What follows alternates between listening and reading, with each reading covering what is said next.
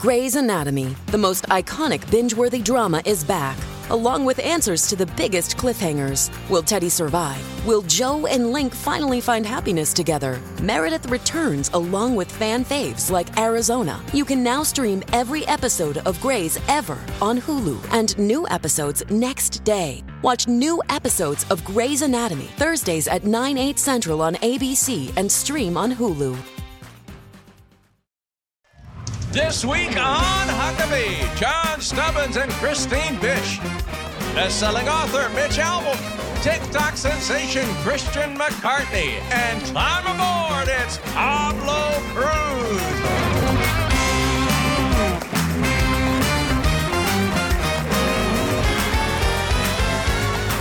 Trey Corley in the Music City Connection. And I'm your announcer, Keith Bilbrey. And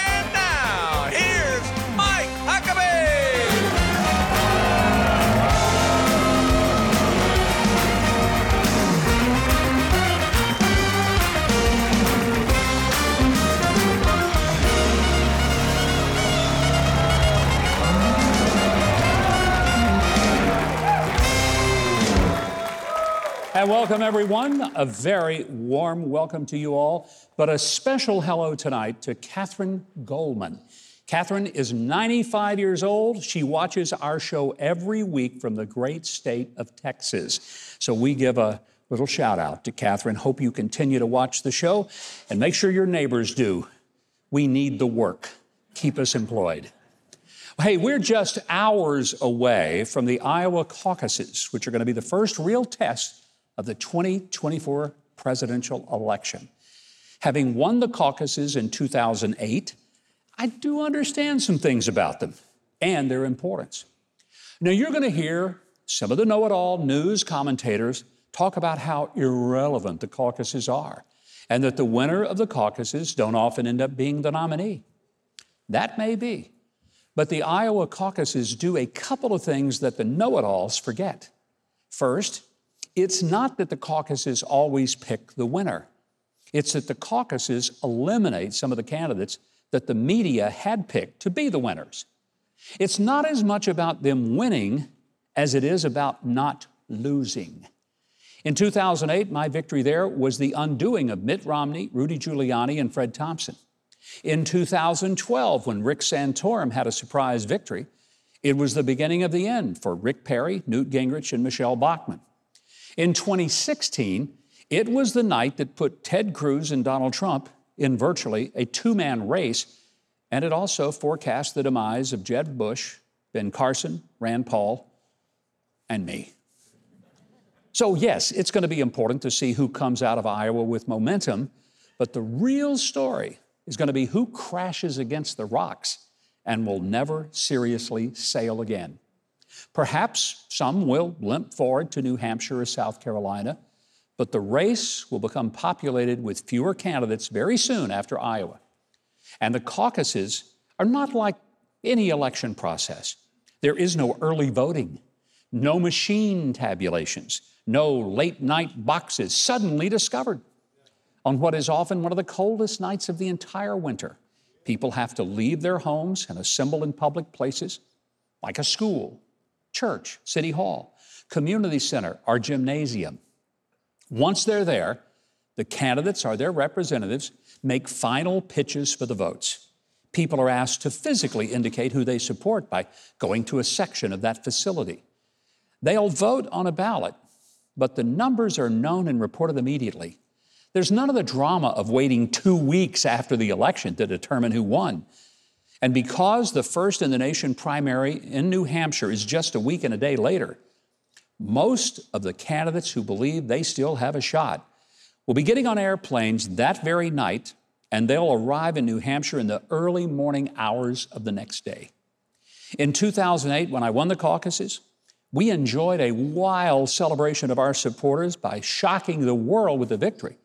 And about midnight, we boarded a chartered plane filled with our campaign workers, press, many of whom hadn't bothered to pay attention to me before, and then supporters like Chuck Norris and his wonderful wife, Gena, who campaigned with me for several months in the race. By the way, people ask me, where did Chuck sit on the plane? and I told them, wherever he wanted to. Well, we arrived in New Hampshire around 4 a.m., went to a hotel to freshen up, and then I started nonstop back to back press interviews with media from all over the world that lasted for four straight uninterrupted hours. There is no day off or resting. If you're still in the hunt, you continue the grueling pace of a campaign. Our team went months without eating a meal at a table with silverware or even ordering from menus. We ate every meal from a paper sack in a car or bus while traveling to the next event. The best way to describe a campaign is that you live off cold pizza and hot cokes. And if there's any glamour in it, most of us never experienced it. But this insane process is how we actually pick the leader of the free world. Oh, it's messy at times, disgusting, and it's beyond exhausting for most of us who engage in it. But it's still better than having a gunfight or a military coup d'etat to pick a president. Hey, if you're a political junkie, or even if you're not, my advice pay attention to the events of the next 10 days. You might not yet know who will be president, but you will probably know some folks who most certainly will not be president. And that's the part of this whole thing that the know it alls in the media mob never really understand.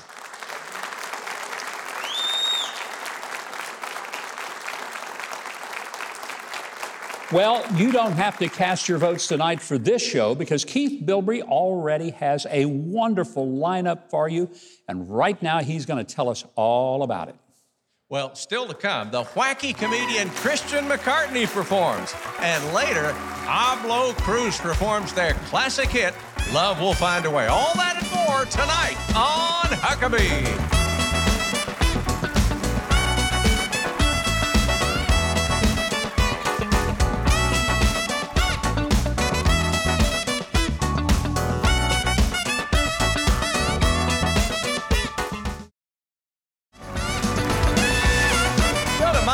MikeHuckabee.com and sign up for his free newsletter and follow at GovMikeHuckabee on X.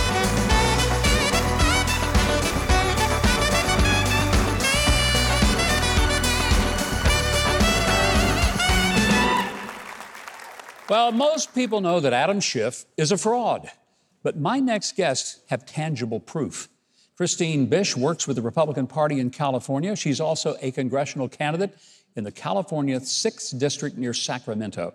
She's joined by actor, writer, producer, and voice artist John Stubbins, who hosts his own show titled Indivisible. It centers on faith, family, and home. They together have Adam Schiff kind of cornered on five felony counts, and they filed paperwork with the House Ethics Committee. I want you to please make welcome Christine Bish and John Stubbins.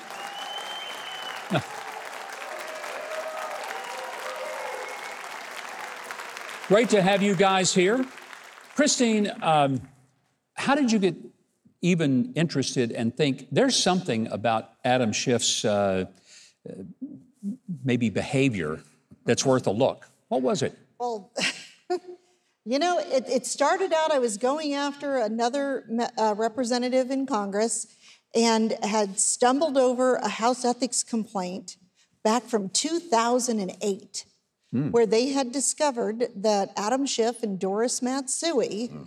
were actually claiming that their primary residences were in Maryland. So I started digging and uh, pulled all of their mortgage documents, and uh, you, we start looking and seeing all the things that Adam Schiff has been doing. I had to pick the monster, and, and clearly that is Adam Schiff. Now, yeah. this is a guy who was waving his papers in the House committee saying, I've got hard proof that Donald Trump is colluded with the Russians. And he kept saying that, never produced a single piece of paper that validated that. So you started looking, I understand, by training and profession, you're a realtor. You looked at real estate documents with Adam Schiff. Yes, but I was also an investigator in a law firm for 10 years uh, during the, the late 90s, early 2000s. Before that, I used to repossess cars. She's a pit bull. Uh, hey, Keith. Keith, they may have the keys to your car. I don't know, but I'll give you a ride if they repo your car. There you go. But chasing bad guys is, you know, it's what I've done. I've had the opportunity to help a couple of bounty hunters track some people down. I'm not afraid of Adam Schiff. Or, or he's, he might be screaming that he has documents and he can prove whatever. I submitted a 164 page complaint to the House Ethics Committee. I'm ready to take him on and take him down. That's right. You know, That's right. I hope you're successful. When you said we're not afraid of Adam Schiff, well, the one thing I'm afraid is that if he wins the Senate race that he has now injected himself into, he would be not one of 435 House members. He'd be one of 100 senators representing California and would probably be even worse than he was in the House. We've got to stop him. So let's talk about what is so problematic with his claiming his residence is Maryland when he's representing a congressional district in California. So I'm going into this saying that Adam Schiff is a resident of Maryland, uh, of California, and he is duly elected to his congressional seat in California. That's where he's registered to vote. That's where he's filed paperwork under penalty of perjury that he is a resident so that he can represent his district in Los Angeles.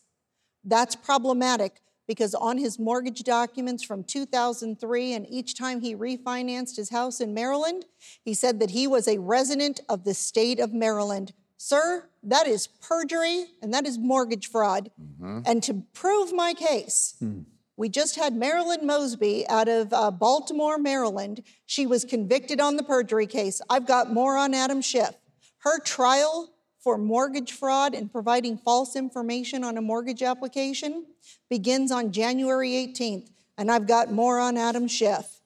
So, John, from your perspective, uh, you host a talk show, you got to know Christine, you've uh, worked with her in looking at the evidence that she's compiled. She brought me the investigation So- initially.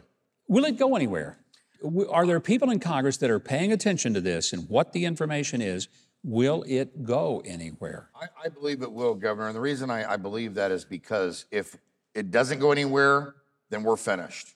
Hmm. That means there is absence completely of zero rule of law. And that will mean that Adam Schiff, if he wins his senatorial campaign, that he will have been elected unduly and illegally. Okay? This is, we've got him on five felony counts of mortgage fraud. Okay? And, and believe me, And that's a federal issue. this is a federal issue. Okay. And, and believe me, I'm working right now on getting some attorney generals in different states behind this investigation because some of the banks that are involved and some uh, other parts that touch the investigation where they'll have uh, precedents to step in. Okay, but sometimes we need a referral from, from a DA to get that done. So, look, this show here, you, and I'm glad to be back here, by the way, uh, Governor, but this show here uh, puts out the buzz. Yeah. Your shows always put out the buzz. And, uh, you know, and I think to myself, okay, Mike Huckabee show, everybody that's in this audience, these are serious people, okay? And I thought, you know, what about Huckabuzz? what about what about coining the phrase Huckabuzz and taking that phrase? Because here's the deal: we need people to stop sitting on their hands. People are sitting on their hands, and I know that there's there's senators, there's congresswomen out there right now that are going to be watching this show, and it is up to you. We contacted Anna Paulina's office. Mm-hmm. We contacted Byron Donalds. We contacted the House Ethics Committee. Jim Jordan. Jim Jordan. We haven't even filed with the with the House Ways and Means Committee, but that's next on the chopping block. But the House Ethics Committee contacted me to let me know that this investigation is flagged. So they are involved in, in, in getting you know this investigation to its fruition. Now, the Health Ethics- Ethics Committee could certainly censure him. They could say that he's done wrong, but that doesn't throw him out of Congress. No, Congress. you know what does? They just removed uh, uh, George Santos. Yes. That's right. Yeah. From uh, and they expelled him from Congress, which prevents him from ever serving in Congress again, which is the House and the Senate. Yeah. So I am demanding that Adam Schiff be expelled from Congress. Correct. There is more information and bigger crimes on Adam Schiff. And I'm telling you, I'm doing this in my spare time.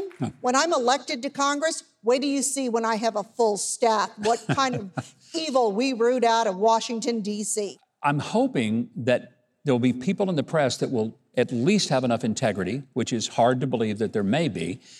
But maybe somebody in the media will actually start looking at these facts because this is not a this is not a simple matter of him plagiarizing a speech.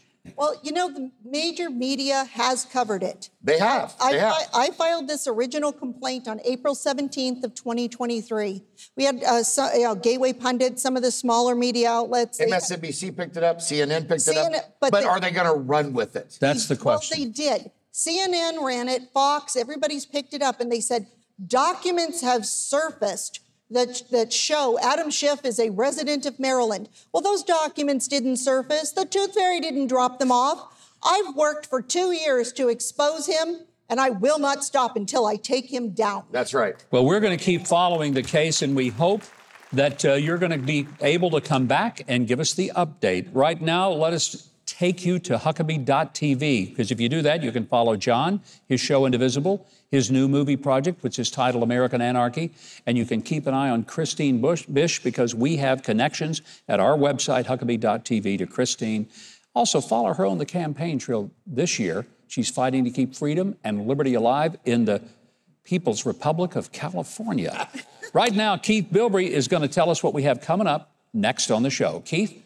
Well, straight from TikTok, Christian McCartney ready to go. So put on your seatbelt. And later, best-selling author Mitch Albom talks about the dark power of lies. That's coming up on Huckabee.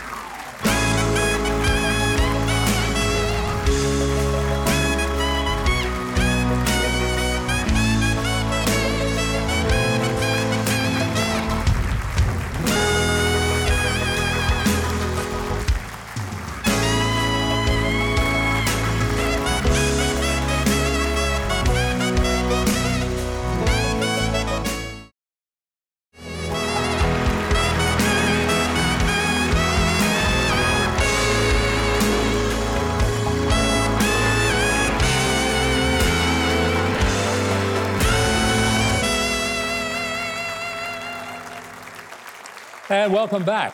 Inspired by Jim Carrey and the Wayans brothers, tonight's comedian began performing as a teenager in Baltimore. Since then, he has appeared with comedy legends. He's co starred on the TV spinoff of one of our favorite movies, Mayberry Man. And he's an internet star. He's got over 5 million TikTok followers. I want you to welcome the very funny Christian McCartney.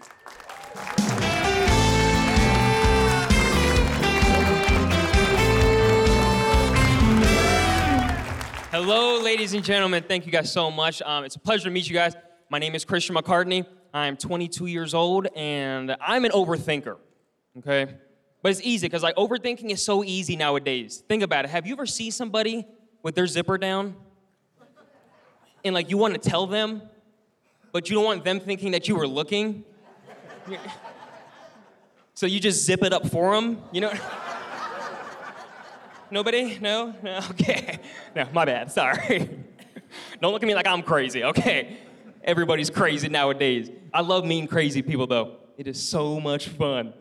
But like that's because it's always an adventure. You know what I mean? It is. And um, I don't like when crazy people try to hide that they're crazy, though. I don't, because they always say the same thing. They're like, "Oh, you have to get to know me before you can see my crazy side." We can see it. Okay? We can. It's always an adventure when you meet crazy people. Just this past June, I was in my hometown and I was hanging out in the Walmart parking lot. And this crazy lady, whom I have never met before, she just started screaming. She said, I want everyone here to know that I am available for marriage. Is anyone here interested? Mind you, I was the only person there, okay? I was like, how did you get in my car? And we've been happily married since, so. she got me. but it's awesome. I actually, my old job, I used to work with clinically crazy people. Um, I worked at a gas station. But I was the night shift. Mhm, the graveyard shift. Oh, yes. Look, working the graveyard shift, it really showed me just how unique and special God's creatures really are. For example, I think they call it the graveyard shift because most of the customers that come in look like zombies, okay? They come in just.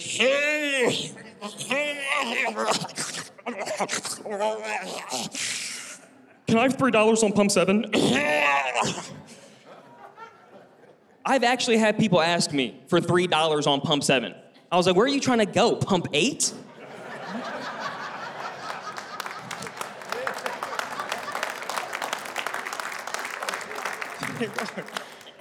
These night shift creatures, they're just dangerous to society, okay? There was one night I was cleaning a window, just this dude came up, slammed his face on the glass. He went,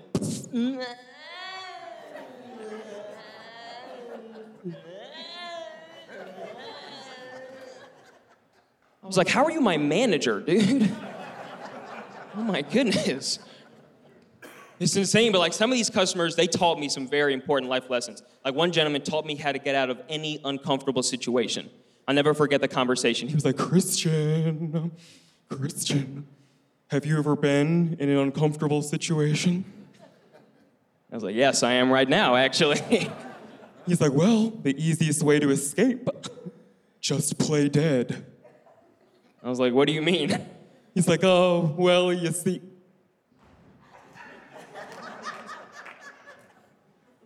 And it hurts, but it works, okay? it does work.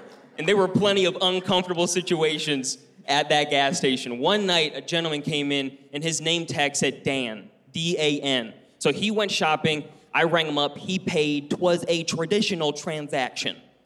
Then it got weird because Dan started to walk away, and the right side of my brain wanted to say, Goodbye, Dan. But the left side of my brain wanted to say, Goodbye, buddy. And my mouth ended up saying, Goodbye, daddy.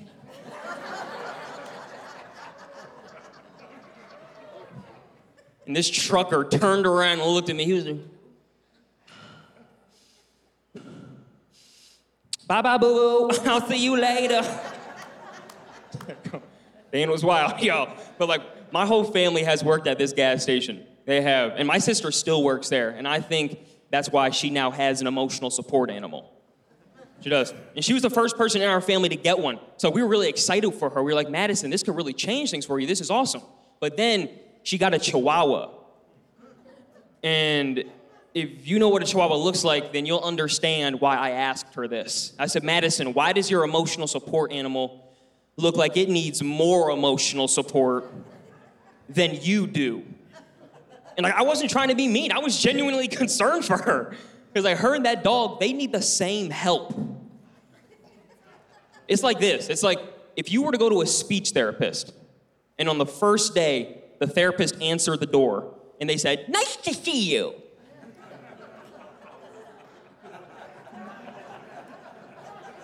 You'd be like, uh, We're in the same situation. you know what I mean? That's how it is with this dog. but like my sister, she tried explaining it to me. She was like, Christian, Christian, every single day I wake up and I look down into Chico's little bulging eyeballs and it just fills me with peace, joy, and hope. Hope for a better tomorrow. And then I looked down at Chico, and this is what that dog looked like. He was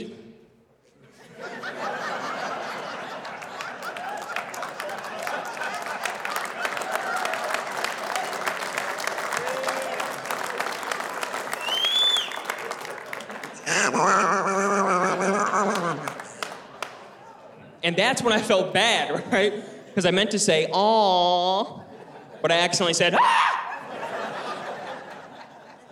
She was like, "Do you want to hold him? Do you want to hold him?" I was like, "Oh, well, you see."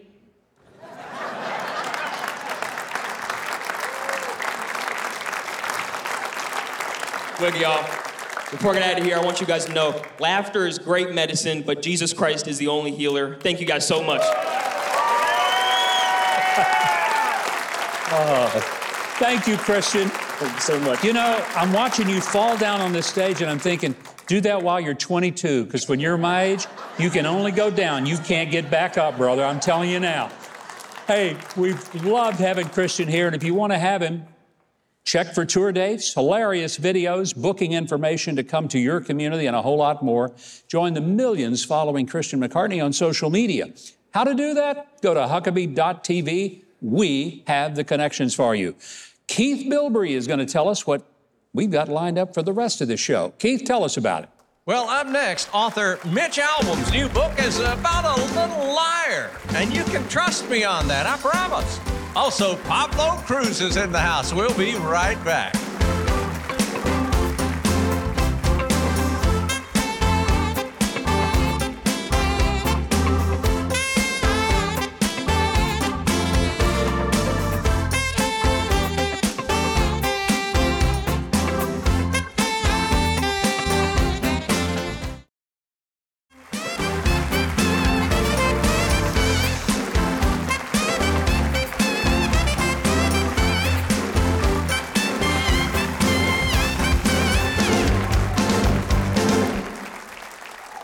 Welcome back. Mitch Albom has been called the Babe Ruth of popular literature because he hits a home run every time he is at bat. His books have sold, get this, over 40 million copies in 48 languages, including one of the best loved memoirs of all time, the book Tuesdays with Morrie. He's got a new historical novel. It's called The Little Liar. It's set during the Holocaust and examines how lies can affect our lives even across decades. It's a real honor to welcome to the show one of the most extraordinary authors alive today, Mitch Albom. Mitch, great to have you. Thank you. You know, before we get into the new book, Tuesdays with Morrie just hit 25 years in the marketplace. It's still changing lives today. I, am wondering, did you ever imagine writing that book was going to have such an international impact on people? Not in any way. I, in fact, uh, I only wrote the book to pay Morrie's medical bills because he was dying from Lou Gehrig's hmm. disease. Mm. And every publisher I went to said, not interested, boring, you're a sports writer, you don't know what you're doing. And uh, I would have probably given up if it wasn't for the fact that I was trying to pay his medical bills. So we kept pushing until one publisher, three weeks before he died, agreed to publish the book, and it came out. They only published 20,000 copies for the whole world. I thought I'd have them in the trunk of my car yeah. my whole life, giving them out to everybody who passed. And people started reading it, and it became uh, something I never could have imagined. You have such a gift. I mean, it literally is, it's not a talent, it's a gift. To me, that's way above a talent. And your gift is, as a storyteller, you put the reader into the middle of the story, and you feel like it. And when I was reading The Little Liar, I mean, I was just engrossed in the fact that I, I felt like I was looking in on these three people whose lives were transformed because of somebody lying. Yeah. I don't want you to give the book away, but give us a summary of, of this incredible book set in what is arguably the most horrible time in human history, the Holocaust. Yeah. Well, it's uh, basically an epic sort of story about uh, hope and, and forgiveness, narrated by the voice of truth. So Truth is actually telling you the story about one of its favorite children, an 11 year old boy named Nico, who'd never told a lie in his life. And when the Nazis invade his uh, neighborhood in Greece, they find out about him and they decide to use him as a weapon. So they steal him from his family and they say, You can go back to your family very soon. All you have to do is stand on these railroad tracks and tell the people who are getting onto the trains that they're going to good jobs and good homes, and then you can go home. And so he does this thinking he's telling them the truth. And after two weeks, the very last train, he sees his family and the girl that he loves being shoved into one of these boxcars. And he finds out that the cars are actually going to Auschwitz, the mm. concentration camps. Mm. And it turns out that this first lie of his life is the worst lie of his life. And it follows him for the next 40 years and shows the ramifications of this one lie, as you pointed out, on him, on his brother, on the girl who loves him, how one lie can affect all those lives for 40 years, and what he does to seek to be forgiven from that lie. And I think the power of the book is not just the story, but it's also weaving for all of us who read it uh, an understanding of here's the danger of a lie, here's the impact. Yeah. So it, it has an application. It's a story set in a particular historical period, but the application is timeless. It's actually timely because yeah. of what's going on today. You know, the very famous expression, uh, a lie told once is easily seen as a lie. A lie told a thousand times becomes the truth. And you think about the world that we live in today, where you can say one sentence and it can be around the world before anybody gets a chance to deny it, and it becomes the truth. So we live in a time where truth is very precarious, and we need to be careful about it. You know, uh, I'm not going to spoil the end of the book because honestly, that Thank last you. page. Yes, no, I'm not going to do it because I got to it and it was like a gut punch. Yeah. And one of the reasons I hope people will read the book, but don't read it in advance. When I say in advance, read it in order. Don't go to the back of the book and read the end because it has such a powerful conclusion. I wasn't ready for that. I didn't see it coming. So you did a masterful job of surprising, I think, the reader. Um, but also, it was such a powerful way to conclude this story. You know, hope is something you have given to other people. The uh, organization you've created, Have Faith Haiti, you have been there many times. You've created an organization to help the people of Haiti. We're coming up on the 13th anniversary of the 14th anniversary of the earthquake of January 12th, 2010. What is it that caused you to get involved, and what is it that you're able to do through the organization Have Faith Haiti? Well, I went to Haiti just a few weeks after the earthquake. Um, I got involved with an orphanage there. I was so taken by the kids and their attitude. They have so little. It's the second poorest country in the world, but they're so joyous, so faithful that I began to go back every month. I've been there every month since for the last 14 years. I go Every month? Every month. I go every month. I run the orphanage now. The, the pastor there kind of turned it over to me and said, you know, you think you can run it? Okay. And we never saw him again, and uh, still waiting for that. But uh, uh, we have 65 kids at any given time. We have um, 12 kids right now, believe it or not, Mike, in, in college in the United States, and one of them in medical school. And these are kids who started with absolutely nothing. Yeah. What a story. yeah. You know, the beautiful thing about that story, it's not fiction. I mean, That's this, right. this is the real deal. These Yeah. are people whose lives have been transformed because you just cared about them when other people turned the other way. And they inspired me very much, even in this book, The Little Liar. In fact, you know, we have no television, we have no internet, we have no uh, uh, computers or cell phones. So I get to see what childhood really looks like. And our kids read. They read. They love to read. So I actually give them my books before I finish them, and I say, "What do you think?" And and you know, I get some pretty good ideas from some of the 14 and 15 year olds, and their their hope inspires me. I think if they can be if they can be optimistic and faithful and joyous, then we certainly can with all we're blessed with here. I think it's amazing. Every month you go and you've worked with these kids. It, it's not just uh, you started the foundation, you send them a check, and that's the end of it. I mean, I don't know of anyone who is as invested as you are in the lives of these kids, and I think it's something we can all salute you for. Well, I look at them as our children, and um, we were brought a little girl uh, last year who was brought to us at six months, weighing seven pounds. She'd had nothing to eat in her life but sugar water. Can you believe that? And um, the doctors, when we brought her up here, said, "We've never seen anything like this. We don't know if she's what's going to happen to her." But they said, "Pray and feed her." And I have found that food and love are a pretty powerful combination. And she just passed her second birthday. She still lives with us um, because she's become a huge part of our life. And she now dances and speaks. And uh, she's, you know, she's picked up a phone and says, "Hello, Dada, what's up?" You know. So uh, she's she's thrived. And to see that happen, to see how lives can be changed with what is to me relatively little of my time or my effort compared to the problem. Um, so you talk about my going there every month as if it's some kind of sacrifice. I see it as a gift. Well, you're giving a gift to the world, uh, not only by what you're doing, but what you're writing and the powerful message of it. Mitch, what an honor to have you here. It's a pleasure, thank you. Mitch Albom's novel, The Little Liar, is available right now. I hope you'll go to Huckabee.tv. We will connect you to his website. You can order the book, and you can also find out more about Have Faith Haiti, the orphanage. Now, speaking of things that is not a lie, Keith Bilbrey has something to tell us, and I swear he is not a liar. He is going to tell us the truth. He's going to do it right now. Thank you very much, Governor. Tell that to my wife, okay? Coming up, we take a deep dive into the news and we found a few stories that couldn't possibly be true. In case you missed it, it's next. Don't go away.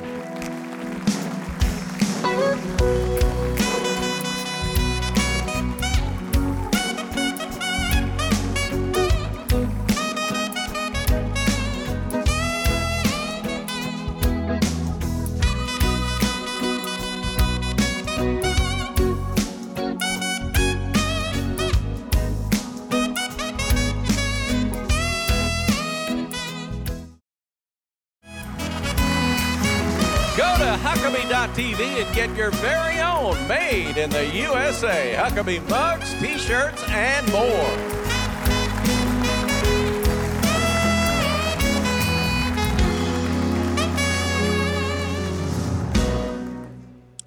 Well, you know something, Keith? Yes, what? I say it often, but one of my favorite parts of doing this show is getting to hear and enjoy the phenomenal music of Trey Corley and the Music City Connection. The best band, not just in Nashville, Music City, but in the country. The best. Well, from diamonds in your pockets to otters in your shorts, we got the news that'll make you sit up and take notice on this edition of In Case You Missed It.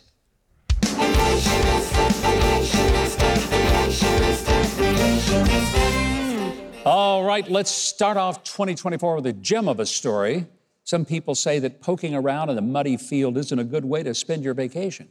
Well, don't tell that to Jerry Evans of Lepanto, Arkansas, because he was visiting the crater of Diamond State Park in my home state of Arkansas when he saw what he thought was just a piece of glass laying in the dirt. So he put it in his pocket. Turned out it was a 4.8 carat diamond. And when you go to the diamond mine, it's the only place in America where you can search for diamonds and you take home what you find. Now, that's over 50% bigger, that diamond, 4.8 carats, 50% bigger than the diamond that those Chinese energy executives gave Hunter Biden. Whoa. And Jerry didn't even have to introduce anyone to his dad. So I don't know how much that diamond is worth, but in this economy, I'll bet it's more than two months' salary. I wouldn't bet. doubt it. Yeah, Well, Trey Corley, his his wife has got one that's at least five carats. I'm It's- sure. Five and a half. You know, I just heard today, literally, they found a seven and a half carat diamond at the uh, diamond mine in Murfreesboro, Arkansas today. Really? Yep, they did. Hey, speaking of finding treasures in the park, this next story is about a woman who fell in love with a tree. And no, it's not Tipper Gore. this is a true story. A woman in British Columbia claims she's an ecosexual. You ever heard of that? Ah, that's a new one on Yeah, me. Well, it the- was to me too. An ecosexual, that's someone who finds nature romantic and sexy. So every day as she'd walk through the woods, she began feeling attracted to a certain oak tree. She found herself pining for it. Pining See what I did there? This is Yeah. not true. This cannot be true. Hey, she. between an oak and a pine. Yeah, yeah, okay. okay. But she must like the strong silent type. Now, I know, Keith, it may sound sappy, but she says she's in love with the tree. She claims she'll never leaf it. But I doubt that. Leaf it. Yeah. Leaf it. There's a country song here. Somewhere there is a country song. Eventually, she's going to start complaining that he never talks about his feelings, that he takes her nowhere. Personally, I think she's barking up the wrong tree. I suspect she'd have more in common with a nut tree, is what I'm Yeah. thinking. Yeah. Well, in a related story, the smokinggun.com reports that a 20 year old woman in St. Petersburg, Florida, got arrested for allegedly beating her boyfriend with a Christmas tree on Christmas Eve. Oh, that's that's. Hmm. Talk about getting decked with boughs of holly. Look. Police say it all started when one of them started needling the other about infidelity. Now, it's not clear whether the boyfriend was seeing another woman or she was in love with the Christmas tree. We don't really know. He did suffer minor scratches. There was she a got song about that. She's in love with the tree. that's right. Yeah. She's in love with the tree. I think that was the song. You ought to tell Trisha Yearwood about that. Yeah. Maybe she could re-record it. But anyway, the girl got charged with domestic battery and placed on Santa's naughty list, and she'll probably never get away. Oh no. By the way, good news the tree was released on its own recognizance. now, to show how high California real estate prices are, here is a fixer upper in San Jose listed at just $1.5 million. Wow. It's a home that has six bedrooms, four bathrooms, and it has a unique feature its own meth lab. There you go. Yeah. Well, that's good because to pay that much for this house, you'd have to be on meth. I mean, you really would. Now, the realtor notes that the meth lab is inactive, so don't expect it to help pay the mortgage. One more tiny little problem. The house also contains, quote, meth smoke contamination, end quote. So once you move in and start inhaling, you'll probably think it's a good idea to reelect Gavin Newsom, governor of California. Finally, a Hux criminal mastermind was arrested at the Bangkok airport as he was trying to fly home to Taiwan. Security noticed an odd bulge in his clothes. A search revealed that he was trying to smuggle a live prairie dog and two small clawed otters in his boxer shorts. Thank goodness they were small clawed animals, right? I bet he had a wiggle like Elvis Presley. Eh? Yeah. Well, anyway, he's facing multiple charges that he can't weasel out of, that's for sure. By the way, in case you're wondering, the prairie dog and the two otters were in separate socks, duct taped into his shorts, proving once again that duct tape can fix uh, anything. anything. Yeah. Anything. And on that note, we otter in this bit. but until next time, we read the news. Well, you stay right where you are because Pablo Cruise performs next, right here on Huckabee.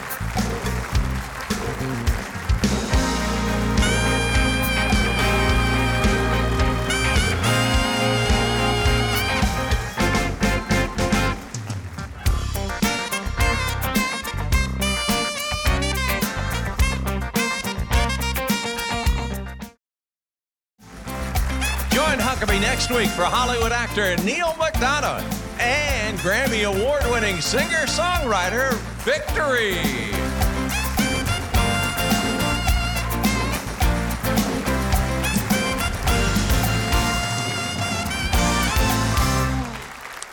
And welcome back, everyone. Pablo Cruise burst into the scene in the mid 70s with smooth sounding hits like What You Gonna Do When She Says Goodbye, A Place in the Sun, and Love Will Find a Way.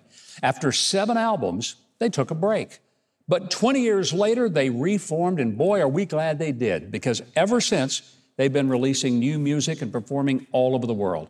In March of this year, they're going to be part of the 70s rock and romance cruise, along with acts like Ambrosia, Firefall, Dave Mason, and more. Please welcome founding members and songwriters of Pablo Cruise, Dave Jenkins and Cory Lerios. Great to have you guys here. You know, America and the world has been grooving to your music for 50 years. I can't believe you took 20 years off. What were you thinking? Uh huh. That's what we, we keep asking ourselves. You ask yourself Yeah. that. Well, there was there were a lot of reasons we went different uh, places, but we came. Getting it back together was the greatest thing. It's so amazing that you're playing the music as if you're just getting started with it and just loving it. And, you know, when the audience hears you, it just brings back so many great memories of listening to the tunes of It does. Pablo Cruise. Definitely does. But you know, the musicianship that you guys bring to the songs is a lot of why I think they've lasted and they're still popular today. Uh, Dave, in that 20 year period, um, did you think you would get back together, that the band would ever once again be racing I thought It was always a possibility. Um, I was busy doing uh, country rock band Southern Pacific, and I played with Buddy Miles for a while. We had a really good band, and, and uh, went to Hawaii and recorded an album there with one of my one of Hawaii's favorite sons, Kapono Beamer, and and I stayed busy with stuff. But I always, in the back of my mind, I always thought, yeah, Pablo got back together, it'd be fun. So, 20 years off was a good thing. Because when we got back together, we kind of recognized we'd written some songs that were kind of timeless and they're fun to play. People are still out there, you know, coming to see the shows, and so it, it, it sort of enhanced the whole situation. If, And I if think- we kept going, we just want to turn into, you know, just beating dogs in a bus. Yeah, but you know what I think is that when people hear the music, it's so timeless. It's it's just th- there is no limit on the enjoyment of it. And I listen to stuff today. No offense to the modern artists, but some of them I'm thinking, you know, I don't know anybody who's going to listen to this stuff in 50 years. Right. When they hear your tunes, they are up on their feet. They want to clap. They want to dance. They want to have a great time. good, yeah. Well, Keith, while the band is getting ready to perform, I want you to tell the viewers how they can keep up with Pablo Cruise and, in fact, go on a cruise with them. Well, you can find links to all the band's music, their upcoming tour dates, including the 70s rock and romance cruise, and much more, all at Huckabee.tv. Now, performing their classic hit, Love Will Find a Way, here's Pablo Cruise.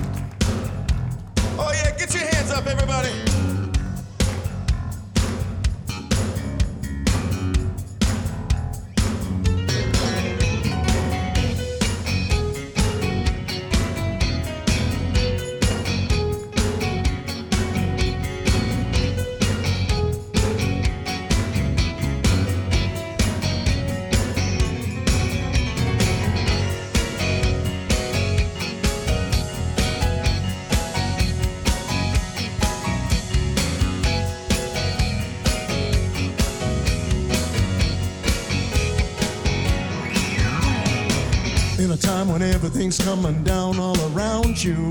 Seems like you're falling upon someone's trying to drown you. You don't know where to turn, you just don't know what to say. You just gotta believe, baby, love will find a way. That's right. Love, love will